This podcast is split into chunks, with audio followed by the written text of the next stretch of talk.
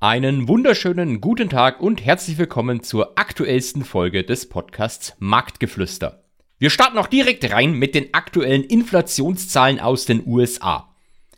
Das würde ich zumindest jetzt normalerweise sagen. Allerdings hat mich heute Morgen eine Nachricht erreicht. Eine Nachricht von äh, unserer geliebten KI Thomas von Finanzfluss.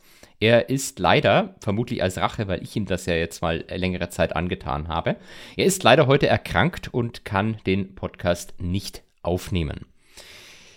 Das wundert mich ein bisschen, weil gestern habe ich noch ganz viele Fotos von ihm auf Social Media gesehen, wie er sich mit verschiedenen Influencer-Leuten, unter anderem Lisa O, getroffen hat und auch noch schön Kaffee trinken war und Party gemacht hat.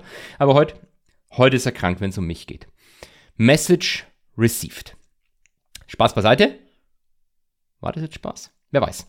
Wir äh, werden diese Folge natürlich schnellstmöglich nachholen. Ähm, es besteht begründete Hoffnung, dass sie vielleicht schon morgen oder übermorgen erscheinen könnte. Wenn ihr das hört, dann ist ja bereits Samstag. Vielleicht, vielleicht befinden wir uns dann auch gerade schon in der Aufnahme. Das Ganze wird jetzt ziemlich am Gesundheitszustand ähm, meines Podcast-Partners hängen.